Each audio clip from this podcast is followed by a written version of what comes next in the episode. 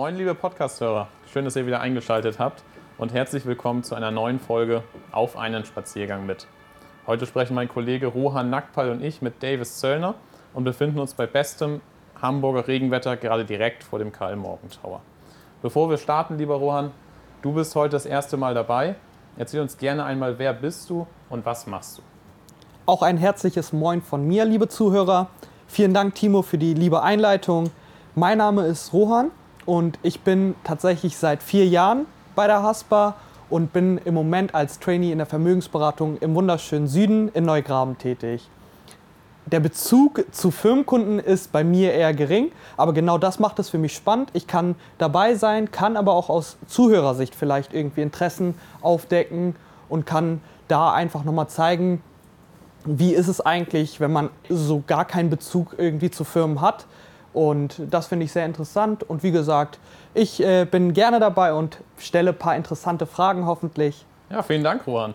Nun zu unserem heutigen Gast, Davis Zöllner, Gründer des Startups MyTech. Vielen Dank, dass du dir heute die Zeit nimmst und uns ein paar Einblicke in dein Leben und deinen Alltag gewährst. Wir fahren jetzt mit dem Fahrstuhl in das Büro, welches hier im 11. Stock gelegen ist, und starten einmal ganz klassisch mit einem kurzen Elevator-Pitch. Lieber Davis, schieß los. Moin Timo, danke dir erstmal für die tolle Einleitung. Das ist ja wirklich kreativer als kreativ. Äh, genau, also wir digitalisieren mit MyTech Visitenkarten für Konzerne über NFC. Das bedeutet, Mitarbeiter bekommen immer entweder einen Tag, Sticker oder eine Karte und können darüber, wenn man diesen dann scannt, sozusagen komplett ihr Profil mit allen Kontaktdaten austauschen. Ja, perfekt. Das ist doch mal präzise auf den Punkt gebracht. Vielen Dank.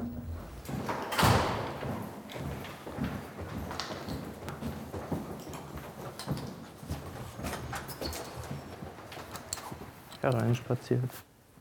Davis, erzähl uns gerne etwas von dir. Was macht dich so als Person aus? Was sind deine Charaktereigenschaften? Oh, Timo, da konfrontierst du mich direkt am Anfang mit einer Frage, die nicht so einfach zu beantworten ist. Schwierig, schwierig. Kann ich den Ball zurückspielen? Du kennst mich ja nun auch schon ein bisschen. Was würdest du denn sagen? Oh auf jeden Fall ehrgeizig und super jung. Also du hast mir ja mal erzählt in der Vergangenheit, als wir uns die ersten Male unterhalten haben, noch als Minderjähriger gegründet und dann ähm, Berghai, äh, dein, dein genau. Mitgründer, getroffen auf einer Messe. Ja. Wenn ich mich richtig erinnere, hol uns genau. da gerne nochmal ab. Das ist total ja, spannend. Ja, klar, auf alle Fälle. Also ich habe ein riesen, riesen Idol zusammen mit Berghai. Saigen Yalcin ist sein Name. Und er hat mal ein Event gemacht gehabt in Frankfurt, dann nochmal eins in Berlin. Und Berker und ich kannten uns noch gar nicht. Das heißt, wir sind komplett unabhängig voneinander zu diesem Event gegangen, haben uns dann kennengelernt, waren zufälligerweise beide eine Stunde oder anderthalb Stunden früher da, als die eigentliche Eröffnung war. Und dann haben wir uns einfach kennengelernt, ausgetauscht und ähm, haben dann erfahren, dass wir beide aus Hamburg sind. Und dann während des Events hat Berkay einfach so einen NFC-Sticker, den er hinten am Handy hatte, gegen mein Handy gehalten, weil ich ja seine Nummer haben wollte. So, wir wollten uns ja austauschen und in Kontakt bleiben. Dann, ja, so ein, zwei, drei Monate später haben wir dann gesagt, komm, gründen wir daraus jetzt mal eine Firma und digitalisieren Visitenkarten. Und das macht ihr jetzt wie lange? Das machen wir jetzt, es kommt darauf an, aus welcher Perspektive man es betrachtet. Wenn man jetzt sagt, ich habe als Minderjähriger gegründet und musste ja auch erstmal das Go vom Gericht holen, bis sie das genehmigen. Das waren circa sechs Monate. Wenn man die Zeit mit einzählt, dann sind es anderthalb Jahre. Wenn man die Zeit nicht mit einzählt, dann ist es circa ein Jahr. Das heißt, diese Gerichtsphase, das ist ja wirklich eine Phase gewesen, da konnten wir nichts verkaufen, da konnten wir uns jetzt nicht weiter ausbauen, wir waren ja wie auf Eis gelegt, deswegen zählen wir diese Zeit eigentlich nicht mit. Klar fing der ganze Gründergeist, der fing schon davor an, aber so die eigentliche offizielle Gründung, die fand ja erst statt, nachdem das Gericht sozusagen das Go gegeben hat. Das bedeutet offiziell ein Ja. Du hast jetzt natürlich sehr, sehr viel über den Prozess, wie, wie euer Unternehmen entstanden ist, wie ihr zusammengekommen seid, auch gesprochen. Wie sieht dein Alltag als Gründer, aber auch auf der privaten Seite denn aus? Also das ist gar nicht so strikt trennbar, weil ähm, wir ja sehr viele Leute haben, mit denen wir zusammenarbeiten und genauso wie wir geschäftlich mit Leuten zusammenarbeiten, die uns gefallen, genauso gefallen die uns natürlich auch aus persönlicher Sicht. Klar ist man mit Geschäftspartnern nicht immer auf einer Ebene, das heißt, man ist nicht immer auch automatisch mit jedem ein bisschen befreundet, aber es gibt natürlich schon viele, bei denen das doch auch der Fall ist, gerade weil wir ja auch selber eine eher persönliche Ausstrahlung haben und selbst nicht mit sehr viel Distanz auf die Leute zugehen. Verstehst du, wie ich meine? Mhm. Das ist wirklich so nach dem Prinzip, die Ausstrahlung, die du nach außen hin gibst, die bekommst du auch zurück. Und deswegen kann man das eigentlich gar nicht so strikt trennen, würde ich sagen. Ihr seid ja auch mit mehr Mann unterwegs. Das heißt, ähm, du hast als Gründer natürlich auch irgendwo eine Verantwortung. Also das, was du gerade besprochen hast oder erläutert hast, deutet ja auch darauf hin, dass du eine Verantwortung für andere Personen hast. Das, die Unternehmung an sich bedeutet ja auch schon Verantwortung. Verantwortung nicht nur für das Unternehmen, sondern auch für das Personal. Und wie siehst du die Rolle als Chef oder die Rolle des Chefs und wie wäre deine Wunschvorstellung? Wie sollte ein Chef sein? Das würde ich erstmal gar nicht so bezeichnen. Gerade weil bei uns ja natürlich nicht wie in alteingesessenen Konzernen jetzt riesen Hierarchiestrukturen bestehen, sondern Berker und ich haben das zusammen gegründet. Wir als Team haben natürlich auch noch äh, hier ein erweitertes Team sozusagen und das ist nicht so, dass man jetzt sagt, okay, man hat irgendwie einen Chef und Angestellte, sondern wir sind untereinander, das ist das, was ich meinte. A, natürlich geschäftlich äh, arbeiten wir zusammen, aber auch B, machen wir persönlich sehr viel miteinander. Also sei es jetzt, dass man zusammen mal ins Fußballstadion geht und da äh, bei einem Fußballspiel mitfiebert, ähm, das, oder sei es, dass man mal im Büro auch mal Playstation spielt oder mal gemeinsam was isst, das vermischt sich alles und man hat gar nicht diese verschiedenen Ebenen, die man sonst in Riesenunternehmen hat cool. Also auch das, was du erzählst, das passt irgendwie auch zum Gesamtbild von dir. Wo wir eingangs die Frage hatten mit den Charaktereigenschaften, würde ich das auf jeden Fall ergänzen, dass du deine Angestellten, so wie du auch immer berichtest, nicht herablassend betrachtest, sondern eigentlich auf einer Stufe mit denen bist. Wie wäre aber deine Wunschvorstellung? Jetzt hattest du vieles erzählt, was du schon machst, aber ist es schon das, was du erreicht hast oder geht da noch mehr? Da geht auf alle Fälle noch mehr. Du kennst mich doch auch ein bisschen. Nee, genau klar, man äh, hat immer Ziele und ich glaube, man muss immer klar vor Augen haben, wenn man etwas macht, wofür man es macht und vor allem, was man damit auch bewirken möchte. Weil sonst ohne Ziel eiert man immer nur so ein bisschen herum. Man muss halt echt schauen, wo geht die Reise eigentlich hin und wenn man selber sozusagen bestimmen möchte, wo die Reise hingeht, also so der Kapitän von seinem eigenen Schiff sein möchte, dann muss man auch selber mal klar bestimmen äh, und und immer klar vor Augen halten, wo es denn überhaupt hingehen soll. Und dafür muss man auch was tun. Das heißt, man sollte jetzt nicht sich von äußeren Einflüssen zu sehr leiten lassen, sondern selber sozusagen bestimmen, in welche Richtung man möchte. Hm. Sei es jetzt persönlich, sei es jetzt geschäftlich, ähm, das lässt sich, glaube ich, auf alle Lebensbereiche anwenden. Apropos Kapitän, das ist ein ganz gutes Stichwort für die nächste Frage. Es gibt natürlich auch Alltagssituationen oder Situationen auch in der beruflichen Umgebung, die einen besonders ärgern. Welche Situationen gibt es für dich, wo du sagst, die Situation ärgert mich besonders und wie gehst du mit solchen Situationen um? Da fällt mir jetzt spontan eigentlich gar keine ein. Liegt aber auch wahrscheinlich daran, dass das nie der Fokus irgendwie vom Alltag ist. Also selbst wenn mal irgendwas passiert, was einem nicht so gefällt, dann versucht man das wieder so zu drehen, dass es einem eben gefällt.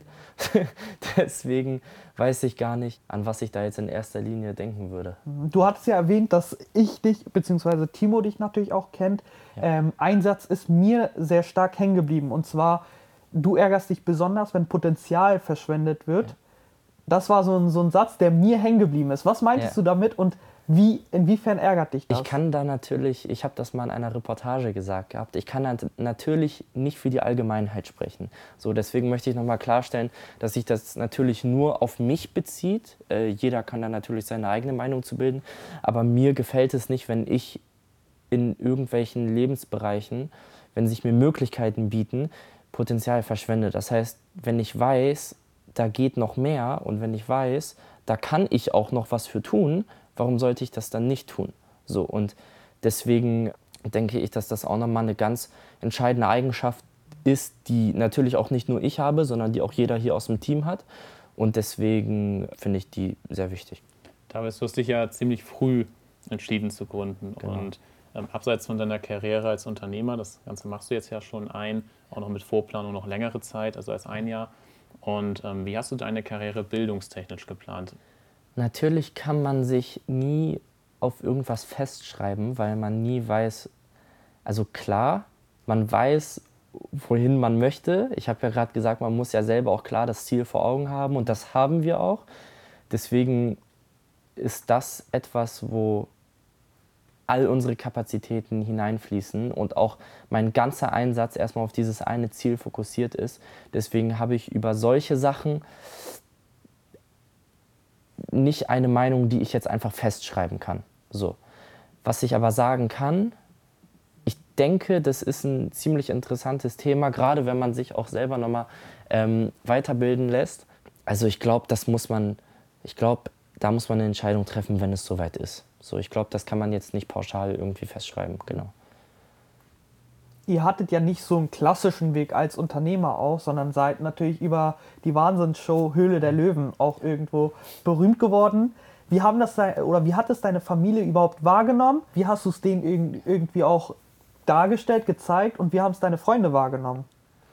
Also die haben sich natürlich alle wahnsinnig gefreut, so und ich weiß noch, dass alles natürlich unter strengster Geheimhaltung liegt, äh, sobald man da den Dreh hinter sich hat und auch wenn man den Dreh gerade angeht. Und trotzdem ist es so natürlich, dass äh, das nahe Umfeld, sei, sei, seien es jetzt Familie oder Bekannte oder Freunde, äh, dass, die nicht, dass die sich natürlich alle wahnsinnig gefreut haben. Und auch als die es dann nochmal in der Show verfolgen konnten, dann am 4. Oktober, das war natürlich für die auch nochmal ein super Gefühl, wo die alle mitgefiebert haben. Und da erinnere ich mich noch dran, da kam irgendwann von dir die Mail mit der Einladung. Wollen wir das nicht in Form äh, von Public Viewing im Adina Hotel, das ist ja neben dem Bürogebäude gelegen, gemeinsam schauen? Und das war ein total schönes Format. Wie, wie, kamst du darauf, dass man das so, einfach um das so ein bisschen zu feiern? Oder? Ja, genau, Timo. Da haben wir natürlich auch direkt an dich gedacht, weil du uns ja ganz am Anfang mit dem Geschäftskonto auch so fleißig geholfen hast. Nee, also das ist eigentlich eine recht spontane Idee gewesen. Das heißt, wir hatten den Tag der Ausstrahlung am 4. Oktober so und irgendwie am 1. Oktober oder so sind wir drauf gekommen, komm, lass uns doch mal irgendwie alle Geschäftspartner, Freunde, Bekannte einladen, sodass wir das mit allen zusammenschauen können und auch vor allem die Freude mit allen zusammen teilen können. So und ich glaube, das ist auch nochmal ein Event gewesen, was so unser Netzwerk, was wir uns jetzt mit der Zeit aufgebaut haben, auch nochmal so ein bisschen untereinander verbindet. So, und ich glaube, das stärkt auch nochmal das ganze Gemeinsamkeitsgefühl, nicht nur jetzt zu uns, sondern auch bei den Leuten untereinander, weil sich ja da auch die ein oder anderen Leute, die sich nur flüchtig über Ecken kannten, weil die sich da ja auch nochmal ausgetauscht haben. So, und das ist natürlich schon schön zu sehen, wenn durch so etwas so ein tolles Ereignis entstehen kann. Das klingt ja ziemlich cool. Also habt ihr äh, quasi so ein kleines Netzwerktreffen ja veranstaltet. Ja, ähm, tatsächlich. Hoffentlich habt ihr fleißig eure, eure Aufkleber da auch verteilt, damit yeah. man da die Vernetzung gut stattfinden yeah. lassen konnte. Du hast so ein bisschen berichtet, dass die Familie sich gefreut hat und äh, die Freunde aus sich gefreut haben. Wie ist aber auch die Unterstützung aus Familien- und Freundeskreis bezüglich eures Unternehmens? Also das kommt immer darauf an, was für Eltern man hat. Also Bergheiß Eltern beispielsweise sind ja selber auch selbstständig und also für die war das wirklich von Anfang an gar kein Problem, so ne? wirklich. Während meine Eltern ja selber angestellt sind und da am Anfang auch erstmal mit ein bisschen Skepsis herangegangen sind, was man denen natürlich auch irgendwo nicht übel nehmen kann. Andere Generationen, andere Lebenserfahrungen. Und das ist auch nicht üblich, wenn man jetzt sagt, als 16-, 17-jähriger Mama, Papa, ich will jetzt gründen. So. Und deswegen war es am Anfang schon ein bisschen skeptisch, aber wenn man da ein bisschen Durchsetzungsvermögen zeigt und auch zeigt, dass man es wirklich will, dann glaube ich, ist das auch, auch für andere Leute, die jetzt in einer ähnlichen Situation sind, wie ich es war, gar kein Problem. So, man muss das den Eltern wirklich bewusst machen. Natürlich ist es umso schwieriger, weil am Anfang, da hast du nicht direkt Resultate, musst, das, musst deine Eltern aber trotzdem überzeugen. So, das ist wirklich schwierig, aber da kann man sich schon ein paar Sachen überlegen, wie man die Eltern da doch von überzeugt hat der Blick aus dem Bürogebäude hier vielleicht auch mit einer Rolle gespielt und die überzeugt? Nein, das hatten wir ja noch gar nicht. Also das, da waren wir ja wirklich noch im Kinderzimmer. Da hatten wir auch noch gar kein Büro. Deswegen, äh, das war eher ein Effekt im Nachgang, würde ich sagen. Also nur um die Zuhörer mal ins Boot zu holen. Wir sind ja im Karlmorgen Tower. Das hatten wir am Anfang erwähnt. Das ist ziemlich zentral. Ähm, also wir haben einen Blick auf der Elfi, ihr habt uns einmal erzählt, beziehungsweise du hast uns einmal erzählt, dass auch die Elf Elfi eine zentrale Rolle gespielt hat. Inwiefern? Es ist so, dass die Elfweh Harmonie ja echt bekannt ist in Hamburg. Also das ist so das Gebäude. Und ganz am Anfang war es so, wir hatten gut Umsatz gefahren, aber wir hatten auch noch nicht das größte Netzwerk. Vor allem, weil ich ja nicht zentral aus Hamburg komme. Und ich glaube, das ist generell immer so ein bisschen schwierig, wenn man, äh, wenn man jetzt so etwas nach außen hin kommuniziert. Aber ich möchte einfach an der Stelle authentisch sein. Und das ist ja auch etwas, was uns zu einem gewissen Grad nicht ausmacht, aber was eine Lebenserfahrung ist, die uns einfach auch weitergebracht hat. So, und wenn du ein bisschen außerhalb Hamburgs kommst, dich noch nicht so viele Leute kennen und vor allem du in Corona-Zeiten gründest und weil du ja keine Schule hast, du hast viel Zeit, aber auf der anderen Seite lernst du erst recht keine Leute kennen, dann ist es schwierig, Leute kennenzulernen. So, und wir hatten aber trotzdem ein bisschen Umsatz gemacht und dann hatten wir einen ziemlich riskanten Move gebracht und nach außen hin kommuniziert habe ich diesen noch gar nicht noch gar nicht so sehr. Und zwar hatten wir tatsächlich uns entschieden, weil in der Elbphilharmonie ein Hotel ist, dass wir dort für zwei Monate eben unterkommen und dann waren wir wirklich jeden Abend von 18 bis 22 Uhr, weil die Bar musste um 22 Uhr immer schließen, diszipliniert an der Bar und haben fleißig Leute kennengelernt, weil aufgrund von Corona dort ja natürlich nicht Touristen oder so äh, vorzufinden sind, sondern halt wirklich primär Geschäftsleute. Weil während Corona war es ja eine Zeit lang so, dass man da hauptsächlich nur geschäftlich reisen kann innerhalb Deutschlands. So, und das war sehr riskant, weil das Hotel ja auch nicht gerade günstig ist. Aber das hat sich natürlich schon gelohnt, weil wir da echt super Leute kennengelernt haben. Und von daher, das war auch echt eine Zeit, auf die blicken wir echt mit sehr, sehr, sehr viel Freude und tollen äh, Erinnerungen zurück, sage ich mal. Genau. Was war eine Highlight-Erinnerung, die du noch hast, wo du dich sehr, sehr gerne noch daran zurück äh, erinnerst? Das war der, der Ausblick natürlich. So, weil du stehst da jeden Morgen auf und das war auch genau die Zeit, wo wir uns hier unser Büro sozusagen ähm, geholt hatten und dann stehen wir da auf, blicken hinaus aus dem Hotel und das war tatsächlich genau in meiner Abi-Zeit und es war so ein bisschen komisch, weil eigentlich ist es die Zeit, wo ich echt viel für mein Abi hätte lernen müssen. Aber ich habe natürlich genau das Gegenteil gemacht. Und dann sind Berkay und ich jeden Morgen mal schön äh, hier hermarschiert sozusagen zum, zum Büro. Und das liegt ja hier direkt alles aneinander. Und dann machst du morgens immer einen schönen Spaziergang durch die Hafen City. Und das war echt, also das war krass, das war richtig krass. Also diese zwei Monate waren wirklich, wirklich unvergesslich. Also wirklich, das kann ich auch so bis jetzt noch nicht in Worte fassen. Das ist ja auch eine, eine Wahnsinnsmotivation. Ne? Also wenn man ja. quasi so lebt, dann irgendwie auch in der Hafen City durch die Stadt läuft. Nee, ähm. klar, genau. Also das ist ja nicht so, dass wir das, dass das jetzt unser Lebensstandard ist. So. Das, ist ja, das ist ja nicht so. Und ich möchte jetzt auch auf die Leute, die das jetzt eventuell hören, das soll auch gar nicht irgendwie von oben herab klingen oder irgendwie, weil ich weiß, das ist wirklich eine sehr riskante Aktion auch gewesen. Also es hätte auch genauso nach hinten losgehen können. Aber auf der anderen Seite ist das so ein bisschen jugendlicher Leichtsinn, der einem dann doch trotzdem den großen Sprung nach vorne äh, geholfen hat. Und ich glaube, für junge Leute, die noch nicht so viel gesehen haben, die sich zum allerersten Mal im Leben mit eigenen Händen was aufbauen, da ist das wirklich echt ein Riesen-Highlight. So, und äh, ich glaube, das würde auch jeder in meinem Alter so unterschreiben. Absolut. Genau. Also wenn man das Ganze so ein bisschen zusammenfassen kann, kann weiß man auf jeden Fall, normal ist die Unternehmensgründung nicht gewesen. Hin zu irgendwie, äh, man hat als Jugendlicher angefangen, irgendwie bei der Elfi, hat etwas riskiert, aber das alles ist natürlich auch eine, das erfordert Mut. Also man braucht auf jeden Klar, Fall Mut, um solche allem, Schritte zu machen. Genau, und vor allem sind das ja jetzt so die, die Haupterlebnisse, die du schilderst, wobei man ja auch, klar kann man jetzt sagen, erstes Büro, minderjährig gegründet, Hülle der Löwen, Elfi. Aber das sind ja immer nur so diese Highlights, die man nach außen hin sieht. Dazwischen hast du ja auch immer noch Phasen, wo du wirklich äh, echt noch lange Nächte hast und viel zusammen durchmachst als äh, zusammen mit deinem Mitgründer, also ich, sei es jetzt ich mit Berkay oder mit dem Team. Und das merkt man ja nicht unbedingt alles nach außen hin. Deswegen, also klar kann man das so glamourös nach außen hin erscheinen lassen, aber das ist bei Weiben nicht so. Und deswegen möchte ich auch nochmal klarstellen, dass da steckt wirklich noch viel mehr hinter, als dass man jetzt einfach diese, äh, diese Highlights jetzt nach außen hin schildert. Genau. Du hast es ja quasi schon angesprochen. Also es gibt ja nicht nur Erfolge, sondern auch Misserfolge bzw. schwierige Phasen.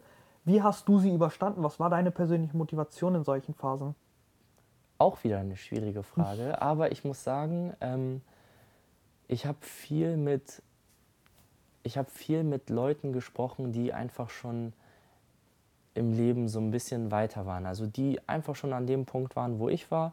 Weil gerade durch die ganze mediale Präsenz etc., da lernt man ja auch echt coole Leute kennen. Gerade in Hamburg macht man sich dann ja auch gewissermaßen einen Namen.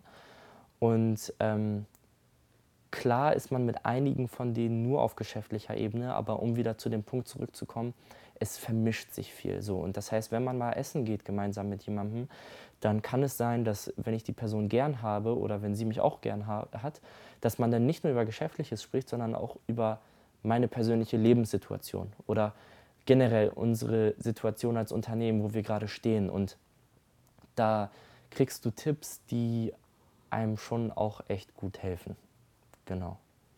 Also auch vor allem mental. Mhm. Ja.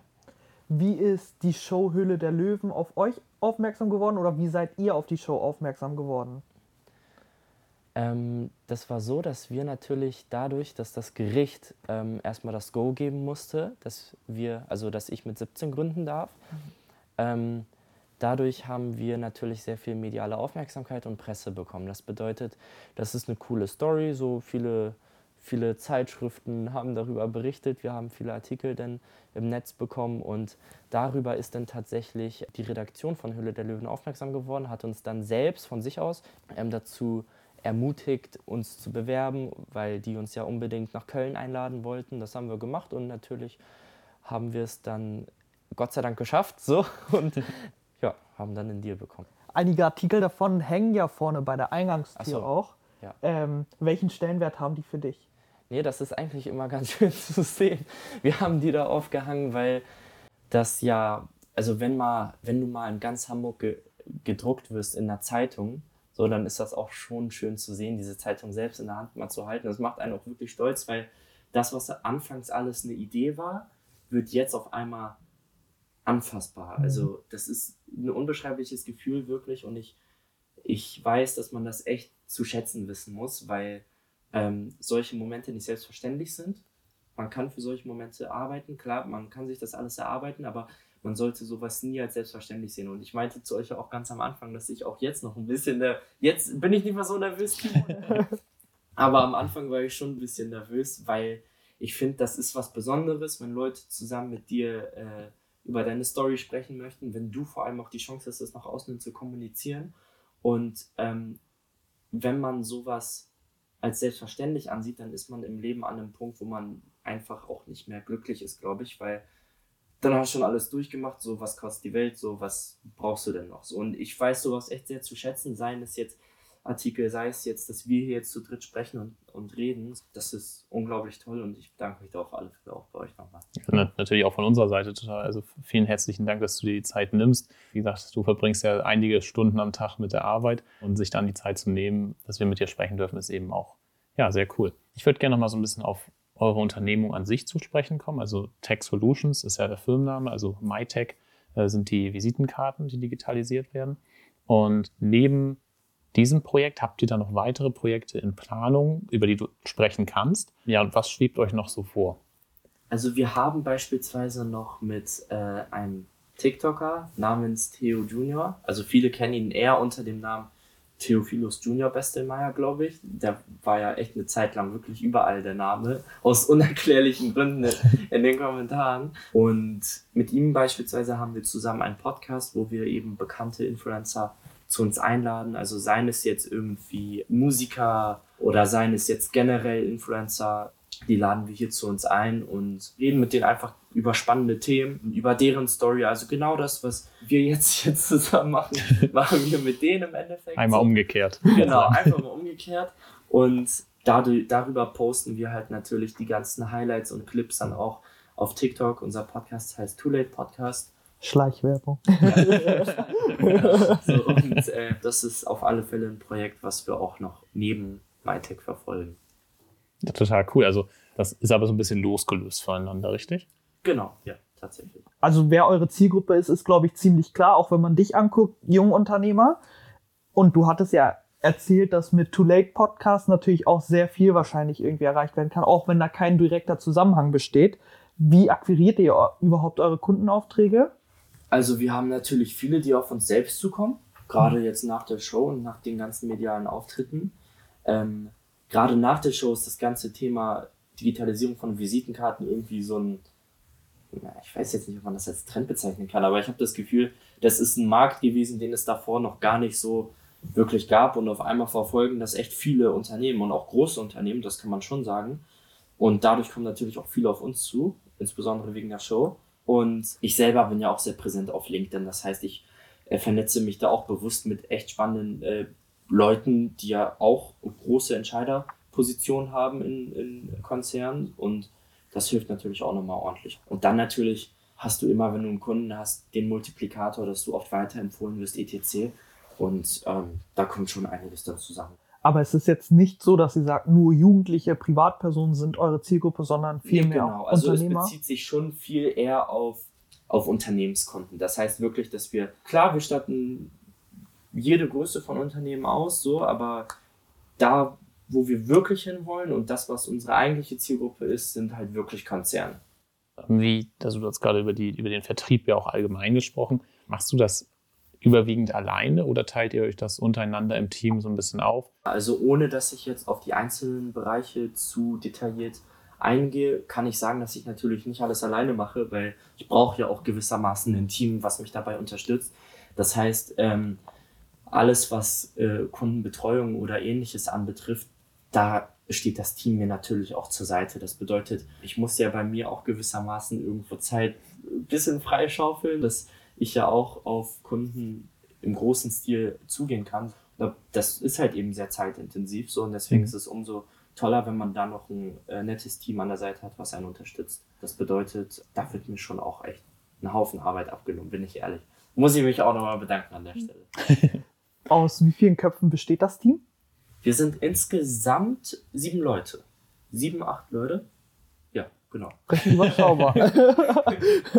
Apropos Chef. Aber acht Personen für, für so eine junge Firma ist natürlich schon beeindruckend. Ja, danke. Wir haben sehr vieles natürlich auch aus dem Gespräch mitgenommen. Wir haben sehr viel über vergangene Meilensteine gesprochen. Das waren diese Erfolge, die du aufgelistet hast. Was ist diesbezüglich in der Zukunft bei euch geplant? Also es geht natürlich so ein bisschen in die Frage Projekte. Also bei uns ist die Situation wie folgt. Wir stehen gerade an dem Punkt, dass wir mit echt vielen großen Firmen nicht nur Testläufe hinter uns haben. Das heißt, dass die jetzt sagen, die statten jetzt alle Mitarbeiter von einer einzelnen Abteilung oder so jetzt aus, sondern dass wir jetzt langsam uns immer mehr auch in die Richtung heranpirschen, dass es denn konzernweit in einem größeren Stil ausgerollt wird. Das kann jetzt über das ganze Jahr hinweg natürlich andauern, weil wer mit größeren Firmen arbeitet, weiß, dass die Entscheidungsprozesse da immer recht lang sind. Und das ist auf alle Fälle nochmal ein großes Thema, wo wir am Jahresende hoffentlich zurückblicken können und sagen können, wir haben jetzt echt viele große Firmen echt dazu gewonnen, wo wir mit der einen oder anderen jetzt nicht nur im Testlauf sind, sondern wo es jetzt schon in einem größeren Stil ausgerollt ist. Das klingt auf jeden Fall schon mal interessant und die Aussage, dass es bei größeren Unternehmen länger dauert, wie bei der Hamburger Sparkasse sehen das ja, das äh, können wir nur unterschreiben und unterstreichen, äh, doppelt und dreifach. Es kommt auch immer darauf an, mit wem man zum Beispiel spricht. Ich kann ja beispielsweise mal einen Namen nennen. Es gibt zum Beispiel ein, ein Corporate Startup von Shell. Das bedeutet Shell, das heißt äh, Shell Mobility Systems und die arbeiten ganz viel mit Flotten, also mit so Carsharing. Da sind die wirklich echt stark vertreten. Und äh, dadurch, dass das ein Corporate Startup ist, haben die natürlich innerhalb der Shell wirklich echt viel zu sagen, weil die agil, dynamisch, jung sind. Auf der anderen Seite ja aber wirklich zum Mutterkonzern gehören und das ist natürlich echt toll für uns, dass wir die zum Beispiel an unsere Seite gewinnen konnten und da jetzt auch immer die nächsten Schritte Richtung Mutterkonzern sozusagen angehen. Du hast natürlich in dem Gespräch auch sehr viel über andere Unternehmen gesprochen. Was zeichnet euch als MyTech aus? Was ist die Vision von MyTech? Also unsere Vision ist es, dass wir Papiervisitenkarten in der Dachregion komplett abschaffen. Also dass wirklich keine Papiervisitenkarten mehr genutzt werden. Klar gibt es Kanzleien, die etwas ältere Mandanten haben und da ist es nochmal vielleicht ein Argument, wo sie sagen, bei uns ergibt das noch nicht Sinn. Aber grundsätzlich gibt es für eine Firma wirklich keinen Grund, ihre Visitenkarten nicht zu digitalisieren weil sie A Geld sparen, weil sie B nachhaltiger sind und weil sie C einfach viel digitaler unterwegs sind und dadurch natürlich viel mehr Features haben. und vielleicht auf Hinblick Prozesse. Du meintest, dass viele Unternehmen Prozesse irgendwie viel zu langwierig haben. Was kannst du in Hinblick darauf den Unternehmen vielleicht mitgeben? Also, also ich weiß natürlich, dass das in großen Firmen schon oft alles Hand und Fuß hat, warum die solche Prozesse haben. Sonst würden sich diese Prozesse mit der Zeit ja auch nicht etablieren. Das muss man Konzern schon lassen. Ich selber bin nicht an dem Punkt, dass ich einen Konzern leite. Deswegen kann ich jetzt nicht sagen, das und das und das muss man, muss man besser machen. Also es hat schon alles seinen Grund. Aber ich bin mir schon trotzdem sicher, dass man irgendwo in Teams oder wenn man die Arbeit untereinander aufteilt, dass man da schon agiler und auch schneller arbeiten kann. Und ja, dass man da wirklich das Team, die Mitarbeiter jetzt nicht so in eine Schublade steckt, wie in der Schule, macht das, macht das, macht das, macht das, macht das und dann das 24-7, fünf Tage die Woche, sondern dass man das auch so ein bisschen verteilen kann. Also das kann ich mir schon gut vorstellen, dass das bestimmt auch in so eine Richtung, das ist ja auch bei einigen Firmen so. Es gibt schon Hamburger Firmen, die auch echt groß sind, Statista beispielsweise, die sind schon echt sehr dynamisch, was ihre Arbeit untereinander anbetrifft. Genau. Und mit Blick auf die Mitarbeiter, ähm, auch auf deine Antwort gerade bezogen, so ein bisschen den Einzelnen ermutigen, auch selbst sich einzubringen und genau. ähm, das ja. Würdest du so auch nochmal mit auf den Weg geben. Klar, das ist das, was ich auch schon mal mit dir ja hatte ich das ja glaube ich mal eben besprochen, weil ich habe oft das Gefühl, dass oder nicht das Gefühl, also es ist einfach so, gerade dadurch, dass wir mit vielen Konzernen arbeiten und ich ja auch mit sehr vielen spreche, Mitarbeitern fehlt einfach sehr oft die Eigeninitiative, mhm. äh, wenn sie in einem Konzern arbeiten. Also klar, in Managementpositionen ist das meist nicht so. Das Management, wenn das nicht Eigeninitiative hat, dann funktioniert die ganze Firma nicht, weil wie sollen denn die ganzen Leute ähm, funktionieren, wenn das Management nicht funktioniert? So und deswegen ist es oft so, dass die natürlich echt viel Eigeninitiative haben. Frage ist aber, wie spielt man das rüber auch auf einen einzelnen Mitarbeiter? Und ich glaube, das ist ein Punkt, wo man als größere Firma, wenn man wächst, klar, man muss sich spezialisieren mit der Zeit, aber man muss sich Gedanken machen, wie man, wie man trotzdem dafür sorgt, dass jeder auch echt am Ball bleibt. Also von der Unternehmenskultur, da fängt es ja schon an, sind wir uns alle einig, dass ein Facebook ganz anders ist als irgendein anderer deutscher Konzern. Vielen herzlichen Dank. Tolle Einblicke, die du uns gewährt hast. Roman, hast du noch eine Frage? Ja, also ich würde sagen, das passt eigentlich genauso zum Gesamtblick zu dir, zu deiner Person, dass du einfach auch reflektiert damit umgehst. Das heißt, du guckst dir nicht nur dein Unternehmen an, sondern bist ehrlich zu dir selbst. Das, was du zum Beispiel mit dem Konzern meintest, du bist, fühlt sich im Moment noch nicht in der Lage, was ja auch verständlich ist, da auch einen Konzern zu führen und hast auch ehrliche Antworten gegeben, bist authentisch geblieben, das war ja dein Ziel. Von daher vielen, vielen Dank dafür und ich freue mich auf die Resonanzen von euch, liebe Zuhörer, wie ihr Davis Podcast dann auch aufnehmt. Von daher danke, dass wir heute hier sein durften. Danke, dass du dir die Zeit genommen hast. Ja, ein abschließendes Dankeschön nochmal an dich. Also ich finde, mit 18 Jahren, du bist eine total inspirierende Person, ähm, hast tolle Ansichten und großen Respekt. Vielen lieben Dank an euch beide nochmal, dass ihr euch auch die Zeit genommen habt und ich hoffe, liebe Zuhörer, dass ihr fleißig eure Meinungen zu meinen Meinungen kommentiert. Genau. Dankeschön.